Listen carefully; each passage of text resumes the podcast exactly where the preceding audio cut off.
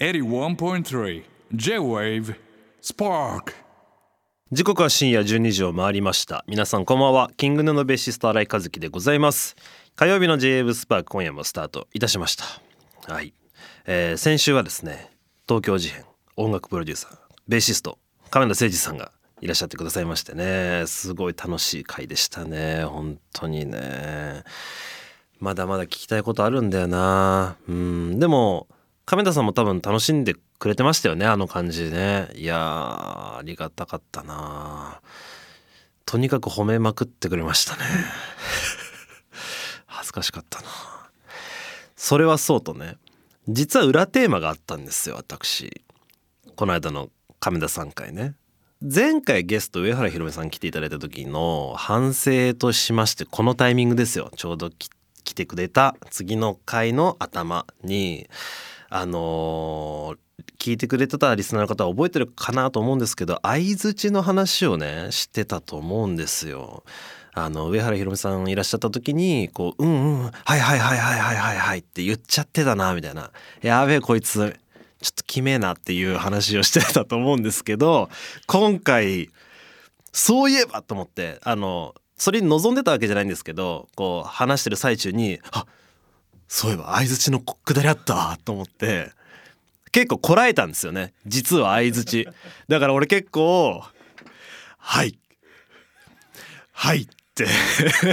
実は気合の入った「はい」を1回っていうもしくは2回っていう「はいはい」はい。はい。っていう相づちしてたと思うんですよ。気づきました？ちなみに山村さんはこの俺の。これは配慮ですよ。これは番組への配慮ですよ。あの上原さん時ほどあれはなかったってのは思いました。ああ思いました、はい、やっぱり。はいはいはいはいはいはいはいはなかったでしょ。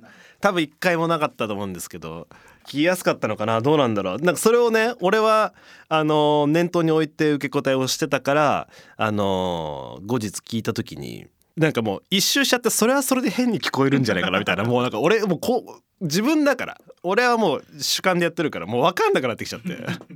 逆に変なんじゃないかどどうだどうだと思いながらだったんですけどいかがだったでしょうかね。うん。まあでもとにかく楽しい回でございましたね。また来てほしいですね。はいえさて今夜のスパークチューズデーは私新井和樹の選曲をお届けしながら荒弟子さん投稿企画も開催していきます。それでは始めていきましょう。新井和樹がナビゲートするスパークチューズデー。最後までお付き合いよろしくお願いいたします。えー、六本木ヒルズ33階の J 部からお届けしております。新井和樹がナビゲート。 J-WAVE スパークチューズデー。はい。えー、まあまずこの時期というかまあね発表されましたんでねこの話いきますか。えー、ラジオネームかわいいかわいい。新井先生こんにちは。ついに NBA 開幕しますね。NBA 開幕します。えー、八村選手渡辺選手本当に頑張ってほしいですねと、えー、プレシーズンを見てるだけで楽しみすぎます。ここで開幕前に新井先生の予想優勝予想教えてください。僕の予想はイーストはシクサーズとセルティックスが決勝。でセルティックス優勝。はいはい、ウエストはレイカーズとサンズが決勝でレイカーズ優勝。そして NBA チャンピオンはレイカーズ、えー、バックスにリラードが行ったりセルティックスにホリデーが行ったり、えー、CP3 がウォーリアーズに行ったり日本人2人が優勝候補の2チーム。で、えー、しかも NBA を代表する2人に気に入られてる。そうですね。レブロンとねケビン・デュラントですね。その他もろもろなど、えー、今シーズンも全く予想ができないんですがそのとにかくめちゃくちゃ楽しみなシーズンですねと、えー、ぜひ新井先生の予想も聞かせてください。ということですよね。NBA です。もうね始まりました。プレシーズンね。いやーでも今年のトレードも面白かったですよね。いや本当にあのほぼお便りで言ってくれてるんですけれども、まあ、僕はやっぱり CP3 クリス・ポールが好きなんでうんまあウォーリアーズに行ってるんでねこれ熱いよね。えスタッフスタッフ熱いよね。CP3 がウォーリアーズですよ。あちあちいな。すげえあちしかも今のところすごいなんかワークしてるみたいでね。組み合わせもいいっぽいですよね。いいっぽいですよね。どうですか？はい。アルバムの話しなさいと。作家から言われましたのでこの話は終わり。優勝予想はまあ CP3 やっぱ優勝してほしいんでね。うんウォリアーズに優勝してほしいという予想でね、うん、予想はその気持ちありきでねウォリアーズにしておきますけれども、えーラジオネーム、えー死にかけのセミ。えー新井さんこんばんは。ニューアルバム「ザ・グレイテスト・アンノーン」全収録曲発表されましたね。ベストアルバムかなと思うようなボリューム満点21曲驚きました。新曲もりもり入ってアートワークも入ってスタジアムライブ収録ブルーレイもついて初回限定7700円安すぎませんかと。しかも買う買う場所によって予約特典がついてたりしますよねと。大丈夫ですか？今からでも3万円とかにした方がいいんじゃないですかと、えー手元に届いたらとりあえず頭より高いところに飾ってキングヌーとアルバムに関わった全ての人に感謝しますねと。うわー嬉しいですね。そうなんですよね。収録曲ね発表されましたね。21曲入りですと。これは未発表曲は何曲になるんですか？一応これ。はいはいはいはい。そうですね。だからそうか「Tomorrow は」まあちょっと聞いてもらってるけどそれを入れるとまあ10曲ですか？10トラックですか？うん。多いですよね。まあでもあれです。キングヌーのアルバムといえばですねこうスキットというかインタールードをこうはい入れてあのアルバムとしてこうつながるようなあの感じになってにする？ための曲とかも、まあ、数曲毎回僕らは入るので、まあ、それを加味すると、まあ、何曲っていう感じにこうフル曲というかなんなんていうの、うん、だとまあそういう感じになってきますよね、まあ、何曲とは言いませんけれども。うん。まあじゃあ何がどれなんだっていうねところですよね。楽しみですよね。これ熱いよね。いやー。なんか言えることありますか？まあそうですね。何言えるんだろうな。まあその未未発表曲というか未未公開曲がまあそれぐらいあるよっていうのはまあそうなんですけど一つやっぱり皆さんお気づきなのかなっていうのはアルバムバージョンですよね。これがね気合入りまくり目ですからもう本当に。本当に。どうですか？アルバムバージョン1ーズえー占領役者。あぶくスターダム。三文小説か。5曲ですか。いやこれ大なり小なりのアレンジリアレンジをしました。僕らね。やっぱりこう出してってここはやっぱりこうだよねって思う部分があったりとか。あともその前後のその曲によってちょっとこのテンポ感を揃えた方がいいんじゃないかとかそれによってこうアレンジ自体ががっつり変わってる曲もあります。ちょっとこう変わってるとかもあるしそれ以外もミックスちょっと見直したりとかもしてるんですね。そのリアレンジしてない曲アルバムバージョンって書いてない曲もミックスってその音量調整だったりとかを調整してるのでだからまあスペシャルズとガラス窓はまあガラス窓はもちろんこのアルバムに収録されてるんで以外は基本ね全部何かしらの手が加わってます。あのリアレンジ以外も。ミックスも考えるとね。だから本当だからなななんですか？すげえ気合入ってんのよ。もうめちゃめちゃやったんだから。マジで。でやっぱりこの制作というかは楽しかったですよ本当に。うん。結構なんか今までと作り方今までのアルバムと結構作り方が違うやり方であの臨んだのでそれはそれで面白かったですね、うん、そして何より初回限定版のこの歌詞カード群ですよね。これマジですごいよね。普通やっぱり歌詞カードってこうブックレットっていうんですか？なんかこう冊子になってるじゃないですか。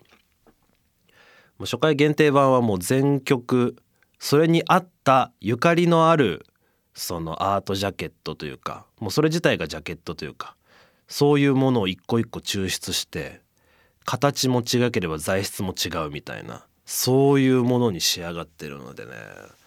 マジやばいよ。爆発すんじゃねえかなってぐらい気合入ってるよね。行き急いでんじゃねえかって言われるのも分かるよね。山村さんにも言われましたよ。いやマジ行き急いでないですか？大丈夫ですか？みたいな。言われました言われました。まあでも僕らやっぱりアルバムを出すということでこういうことですから。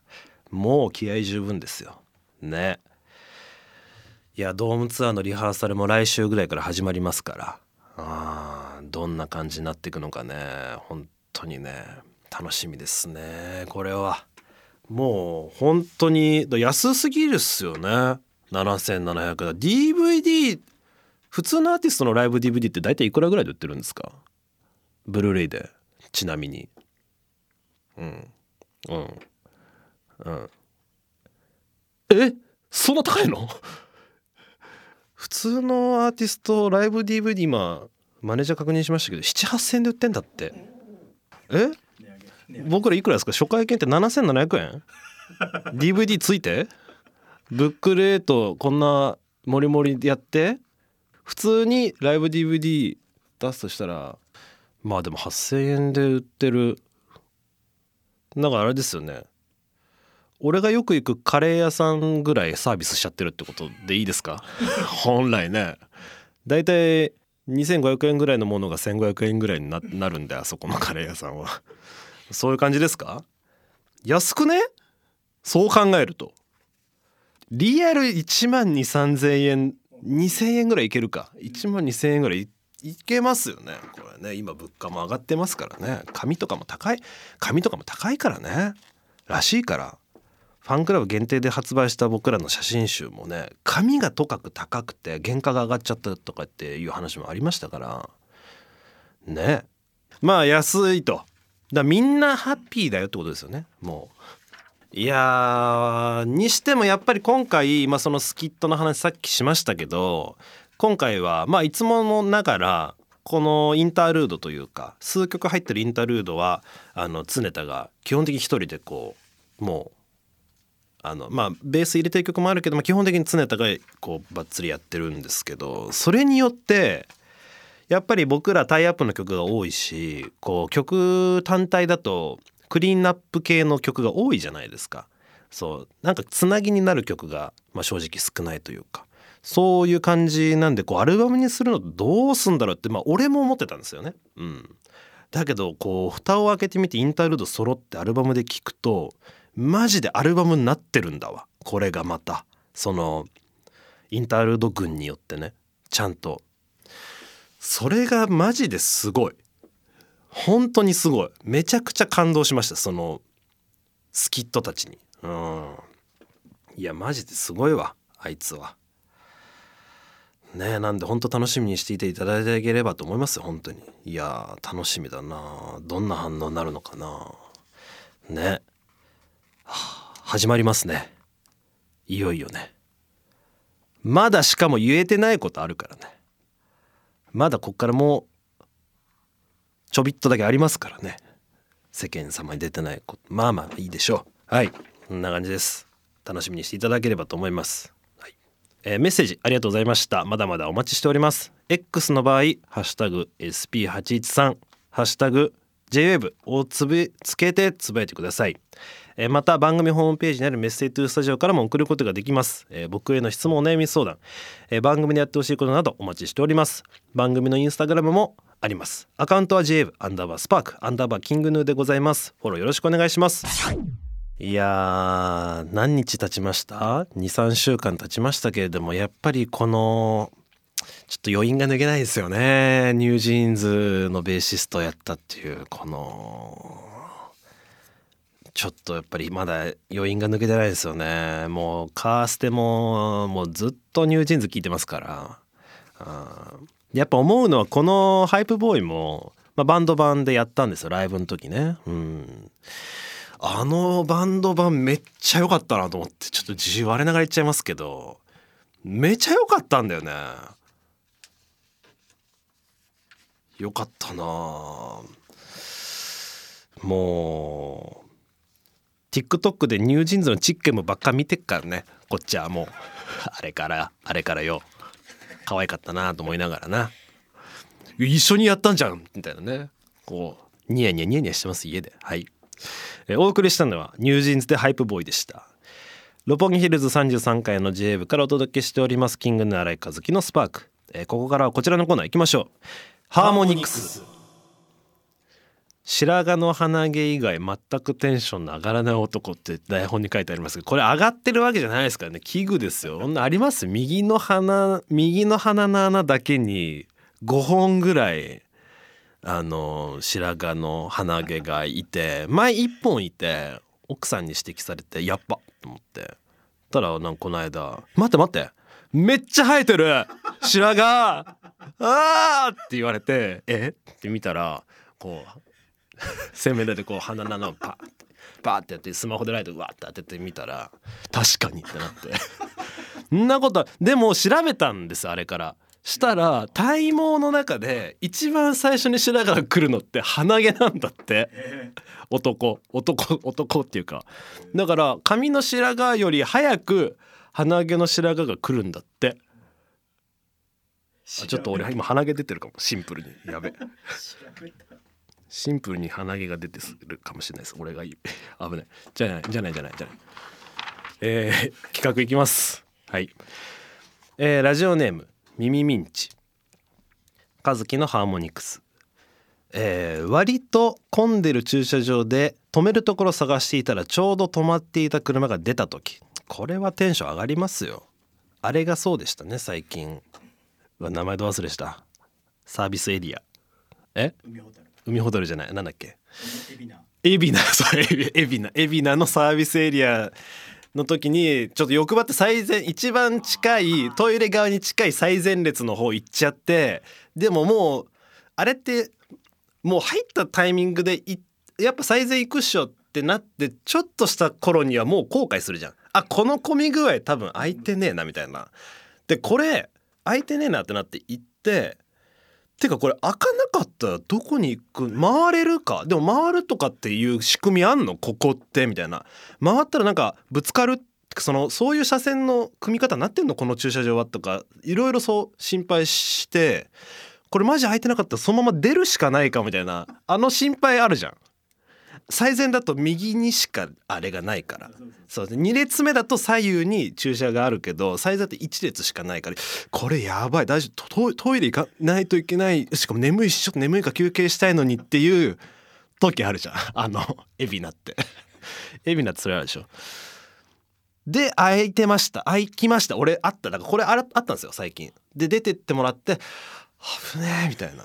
でテンション上がるっていうか危ねえになるよね。エビナだとね。うん。これは最近ありましたね。テンション上がテンション上がったっていうかね。はい、はい、次。えーラジオネーム春。えー、新井先生こんばんは。ハーモニクス、えーコンビニにアメリカンドッグを買いに行ったがホットスナックコーナーになく仕方なく別のにしようと迷っていたら出来たてのアメリカンドッグが追加された時。おーこれは一番テンション上がるでしょ。一番テンション上がるでしょって俺なんかすげえよく言ってる気がするけど なんか今すごいデジャブみたいになっちゃった。そんなことありますか？でも。あんのかな？俺ファミチキとか？ファミチキか。あーファミチキとかはあるね。ほアメリカンドッグで経験したことはないけどまあでもやっぱり一番テンション上がるのはこのシリーズで言うとあれだよね。ビュッフェに行った時のピザでしょ。ビュッフェに行った時のピザがあねえなちょうどってなあとねえなってなった時に追加されるピザが一番テンション上がるよね。この類で言うと。ほもうそうだよね。ああ。ビュッフェっててかビュッフェがテンション上がるもんね。そうビュッフェ好きですね。ただね常田はビュッフェ好きじゃないんですよね。ってこの話なんかしたことある気がすんな。そうっすよね。そうっすよね。常田はテンション上がんないですよね。お前の自信作をお前が持ってこいよっていうタイプですから。ビュッフェに対して。ビュッフェに対してそれ言っちゃうっていうね。お好みの選べるっていうっていうのを押してるところでお前の自信作お前が持ってこいやっていうタイプですから。ちょっとそういうと聞こえが悪いですけどね。えーラジオネームもち。ハーモニクス。教室の出入り口で好きな人とばったり会ってぶつかりそうになった時。あるわ。俺で言うとだから田村さんってことでしょ。俺で言うと中学の時は田村さんってことでしょ。ちょっとこれはあんまり言わないようにしよう。うん。ちょっとあのそうですね。あのロングだったけど一気にショートにしてちょっとハートをそうハートを打ち抜かれてしまいまして僕当時中学3年生。新井 ねえ。あれってあの瞬間なんてもうないじゃん社会にってありますか？社会社とかの同僚とかだで好きな人いたらあり得るのかな？そのオフィス入った時に。でも教室ほどありなんか遭遇率なくないですか？ああいうのって会社で例えば違う部署にうん。石原さんはありますか？ソニーで。好きな人と出入り口でぶつかってあ押すってなっちゃうことありますか？ぶつかったことがない。まあそうだよね。石原さんはね。なんとなくでかいからね。当たりがいはありそうだけどね石原さん。ぶつかったら気持ちよさそうちょっとやめとこう。あんまりいじるのやめとこう。はい。次。えーラジオネームえー買いの手音ね 買い物買い物お手の物モノポリはい。えーハーモニクス。普段は制服を着ている同級生の女子が修学旅行で可愛い私服を着ていた時それです。ねそれですそれです。俺もう覚えてるもん。俺覚えてるよこれ。俺覚えてる覚えてる。覚えてるねこれは。あるもん。軽音部の合宿のと田村さんじゃないです。これは高校それは中学の時で。あのこれは高校の時ですね。あの中学ってそんなに私服で会うことなくなかったっすか？まあ。まああんまりお記憶いないんだけども。高校の時のあれですね。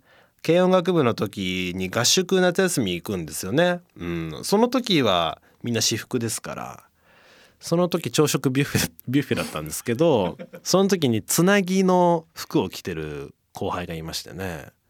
あーそれがグッときた記憶ありますね。つなぎっていうか何何あれちょっと何ていうのか忘れた。サロペットみたいな。サロペットかもしんない。サロペットってどんなやつだったっけ？なんだっけ？なんかつなぎみたいなね服。さらっとした。つなぎじゃないんだけども。ああそうっすね。サロペットって可愛いっすね シンプルに。物が。物が可愛いですね。うん。サロペットいいね。なんかいいね。サロペット。なんかカジュアルだしいいな。いわゆるこうに出てきそうな女子の服装より全然好きだな。やべやべ。やべやべ。やべ。わざわざ言ってしまった。はい。やべ手かくなっちゃった。わざわざ言っちゃうんだよな。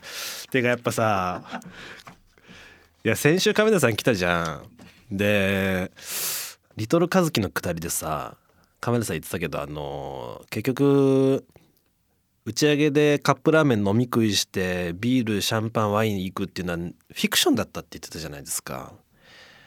でその経緯でいや本当に黒さがないといい人すぎるし優しいからって亀田さん本人言ってたじゃないですか。だから本当にそうだと思うんだよね。どうですか俺？わざわざ噛みついていろんなところに。これベーシストの評判俺ら上げてると思うんですよね？なんてね前回の後半ら辺に言ってたと思うんですけど。上げてんのかしら？これ俺。上がってる？ベーシストの評価上がってんのこれ。いちいちわざわざ噛みついてね。どうなんすか？これ。大丈夫なんかな？本当に悪とかないのかな？毒とか。でもあんなベース弾くんだよ。どっかあると思うんだよな俺。ないのか。それにすら噛みついてしまってますけれども。あると思うんだけどな。何かに対する毒というかね。もうそれで言うともうキングヌーなんてもうね悪でしかないですからね。悪しかないかもしれないねまあまあそれも魅力それも魅力ということで。なんあハーモニクス。ハーモニクスです。一番テンション上がったやつね。最近録もうなんかろくに企画できてない気がするんですけど俺。大丈夫大丈夫ですか？えー、っと選びましょう。はいじゃあ対象の投稿は、えーラジオネームもち、えー教室の出入り口で好きな人とばったり会ってぶつかりそうになった時ということでね。僕のこう中3の恋心をねちょっと思い出させていただいたのでねちょっとこれはこの投稿かなということで、えーペリメトロンステッカー受け取ってください。ありがとうございます、えーキングの新井和樹のスパーク。はい。実はですねあのちょっと前までね頻繁に出てたほぼこの番組のメインコンテンツだったんですけどあのカレー屋の話があったじゃないですか。あの渋谷の方に移転したということなんでまだ行けてなかったんですよ実は。そうずっと行かなきゃ行かなきゃと、まあ、このラジオでも散々触れてきたしと思いながら全然行けてなかったんですよ。まだ一回も行けてなかったんで、まあ、せっかくならあの番組スタッフ連れて行こうじゃないかということでこの間行ってきたんですよね。山村さん滝沢さん渋谷さんでね。4人で行ってきました。であのーまあ、その時の様子を滝沢さんがこうしれっとレコーダーを回してた何かにまあ使うか分かんないな使うわけではないんですけどまあ置いときますかなんつって。レコーダーを置いといたみたいなくだりがあって。だその様子がなんか使えそうだということなんでこれはもうかけちゃっていいんですか？ちょっとじゃあその時のカレー屋さん潜入レポということでちょっと流してみましょうか。こんにちは。おお髪が来た。いや本当に。マジで本当にお待ちしてました。本当に。もうあの本当にねいろんなファンの方からあ嘘俺のこと嘘つきだっていう。もうはい。もう来てないんじゃないか本当はって。夢だろって言われてたのでちょっと嬉しいです。ありがとうございます。すいませんちょっと手動かします 絵をつの方がいいですよね。なんかどうします？絵でいきますか？はいありがとうございます。ありがとうございます。淡路島に渡った瞬間神の島って僕もじゃあ崇めてるんで淡路島ってはいはいはい。淡路島に入った瞬間に新井さんから DM 来たんですよ。いや神だ淡路島ね。そうだよね。神の島だもんね。そこらに来て。淡路島に渡った途端にあ本当ですか？いやなんかそう連絡予約しなきゃなと思って。いやいやそんなんいいんですよ。でいやなんかストーリー見てたらなんか勢いにも行ってるし。そう結構結構遠くにいんなと思って、はい。これ明日東京いんのかなと思あって本当にありがたいですよ僕は本当にお客さんいない時からだったんで新井さんに来ていただいた本当たまたまでしたけどね。本当にそうです、もう最初新井さんなんか本当もう全ほん正直本当にあのマジであの浪人生の方だと思っていやマジで。髪型も前の髪型そうなんだですよ。なんかえ絶対いいとこ大学に目指してんだなみたいな。本当覚えてる？覚えてます？覚えてます？覚えてます？最初に。本当に覚えてます。で要はあとなんかね財布が結構こうま折りたたみのゴンって置いてて。こんにちはこんにちはいらっしゃいませカウンターブどうぞ。それでなんか俺財布あげようかなって。あボロかったですねはいだからだからいろんなあのファン聞いたらあとすごい大物を大事にされる方。まあまあまあね申しまあ訳ない。まあさっきめっちゃ金なさそうだなって。なさいそうもう本当だから申し訳ないなと思ってしかも初めて配達した時に僕海外のビレバンスとかジャズしか弾かないっすよ。って言っちゃったんですよ。ジャズマンになってるのも知らなくて。これもうやべえと思って。また2回目で謝って。ずっと謝って。ますよずっと謝って。る恥ずかしいっすよね。あの人本当に金作ってる。言ってますちょっと待って待って待ってちょっとカレーはね本当に美味しいんですよ。こんな感じだけど。いやー営業中とは思えないですよね。マジマジずっと喋ってたよね。こんな感じなんですよ。なんか分かっていただけたかななんて思いますけど僕がね。こんな喋っマジで入って10分15分ぐらいずっと喋ってたよね。あのあのマスターね。たまたま僕らが行ったタイミングでお客さんがいなかったんですよね。うん。で最初は大丈夫かななんて思っててぐらい。ちょっとお店大丈夫なんかなってぐらいだったんですけど。ただもうめちゃくちゃもう喋っててまあ僕らが帰る頃にはほぼ満席みたいな感じになってましたけれども。いやーマジで喋ってたな。でマスターはさ極度の盛り癖があるのね。東京ドームだったかスタジアムだったか公演後にもうファンの方がみんな缶バッジ置いてって90個ぐらい置いてきましたわみたいなことを DM で来て。でそれを番組で扱ったら「すいません30個ぐらいでした」みたいな。後日また DM が来て3倍に持ってたりとか。なんか俺の共通の知り合いがいたんですよねマスターとね。でそのカレーさんを出してからのつながりっていうのは僕も知ってたんですよ。そのマスターと共通の知り合いね。僕が通ってる整体のマスターの人となんですけど。いやーもうあの人とももう5年ぐらいですからね付き合いがみたいな。ただそのカレー屋さんも前の店舗の時1年経ってないから 絶対5年ってことはありえないわけですよ。せいぜい1年なわけよ。出してた期間が1年店出してた期間が1年なんだから。だからもう今のその浪人生だとかなんか財布の下りとかもちょっとマジ誰のこと言ってんのか分かんないですよね。正直ね。本当に覚えてんのかなって多分嘘だと思うんですけどねちょっとついつい持っちゃうというマスターなんですけれども。まあこんな様子なんですよ。だから毎回行くたびにこんな感じでこう盛り上がっちゃって。まあ愉快なマスターですよ本当に。あれはでもまあ面白くて言っちゃいますよね。かといってなんかうざいわけではないという。うざいって言っちゃうけど言葉としてうざいうざいと言っちゃうけどなんかそそれも良さに全部なってってるようなマスターなんでね本当に。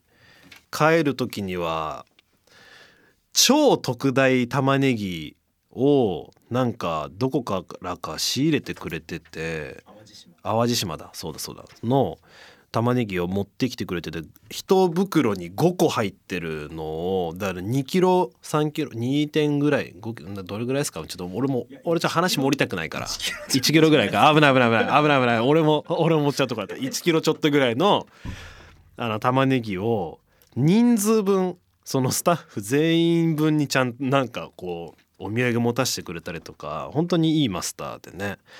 もうトッピングの話するまでもなくもう何種類入ってたか分かんなかったですよねあれ。もうもはやね。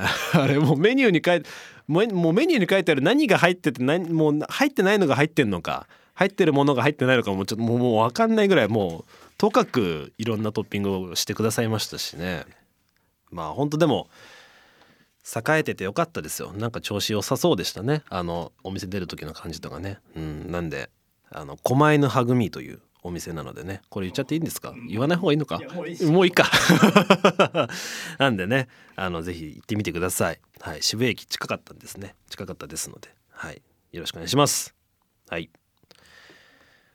えーラジオネームピッコロえ新井さんこんばんは。初めてメッセージさせていただきます。夜遅いのでシルバー世代の私にはなかなかオンタイムで聞けないのですが再放送を聞かせていただいております。の71歳の方からお便りということですごいですね、えーここ3年ほどライブにも参戦できていておお。え来年のドームツアーもとりあえず東京ドーム当選したので楽しみに体力をつけるためにウォーキングもヌーを聞きながら頑張っております。おおすごい。えー一つ私が最近気になること、うん、新井さんが花子の秋山さんに似てるなと思っていても立ってもいられず投稿してしまいました。言われたことないですかと。穏やかな雰囲気とチェックのシャツも共通点です。あそうなんだ。新井さんこれからも大活躍楽しみにしておりますということで。花子？そうですかね。僕結構花子好きで見ますけど YouTube とか。似て 似てんのかな？どうなんだろう？どうですか？山村さん的にどう？似てない。似てない。なでもなんか言わんとしてることはなんとなくわかるか？どうだろうか？どうなんすかね？俺の似てるのって難しいよね。ただなんかねツイッターで俺にめちゃくちゃ似てる中国の体操選手がいらっしゃったんですよね。それを奥さんのお母さんがツイッターで目にしてあの送ってきてくれたんですけどマジで似てるんですよね。誰だったかなあの選手の名前までちょっと覚えてないんですけど。ツイッター上がってんかな。どうだったかな。ただねマジで俺もめっちゃ思うくらい似てたんですよその選手が。今まで言われたこの人に似てないみたいなシリーズの中で一番似てんの。あーその人かな。横顔がめちゃくちゃ似てたのよ。なんか鼻の感じとか耳の位置とか。似ててね。そういう方はいらっしゃいましたけど花子まあ個人的にね花子すごい好きだから。秋山さんに似てるって言われるの嬉しいですけどね。あの人やっぱてか花子面白いな。やっぱり。好きだな。やっぱついつい見ちゃいますね。花子は。普通に好きですね。えー、せ結構絶妙なところ似てるって言われますね。ちょこちょこね。なんか若林さんとかね。顔。とか。ひろゆきさんひろゆきさん似てると言われたことないけど似てんのかな？この間山村さんにも送ったけど あのキノコの山とタケノコの里の 論争の切り抜きが上がっててあれやばかったっすよね。マジで。ここで流したいくらいだもん。マジ言ってる。これこれって流せるんですか？切り抜きは流せないさすがに。じゃあ俺が聞いて流せないらしいから俺が聞いて言ってもいいですけど、まあ、めちゃくちゃぼあれはちょエンもはやエンタメでしたけども。何の話でしたっけ？ひろゆきか。ひろゆきさんか。似てんのかな？桜みくるやばすぎ。あー桜みくるさんね。何それ。あキングヌー新井似てる芸能人でググるとで一番最初に 新井和樹と朝倉未来似ている。いやどうな首が太いからじゃない？俺が俺も。彼はね格闘家でもちろん太いですけど首の感じとかなんじゃない？いやでもなんかひろゆきさんも朝倉未来さんもちょっとけなんか言わんとしてることは分かるけどね秋山さんも。朝倉未来か。ちょっと意外なところすぎてちょっと面白いですね。ブレイキングダウン出ようかな。ちょっとな。難しいな。はい。はいということで今夜もたくさんのメッセージありがとうございました。Spark on 81.3 J Wave.